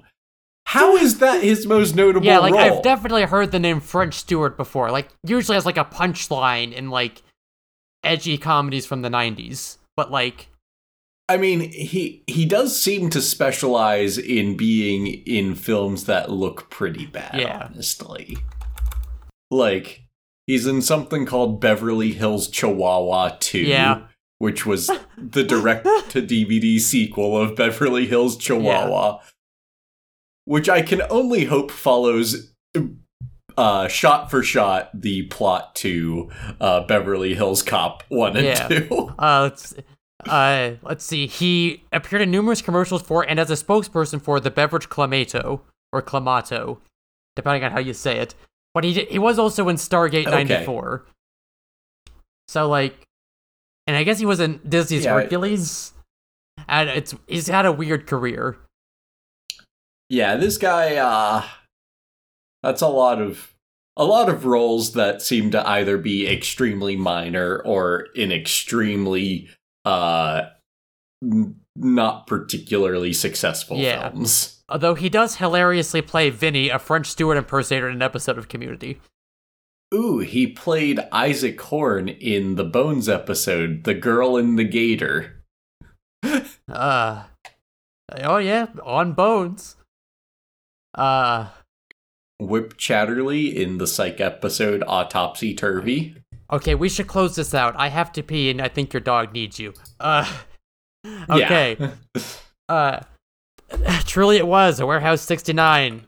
Uh, or I think I usually say it truly was a Warehouse thirteen. Whatever, I've said both now. Uh, I've been the I have been the internet's beloved Princess Grace. You can find my writing, programs, podcast posts, and everything else that's fit to plug at princess dot software. Timmy, where can we find you? I'm Timmy at George Stott Horse. That's it. All right. See you around, everybody. See you next week.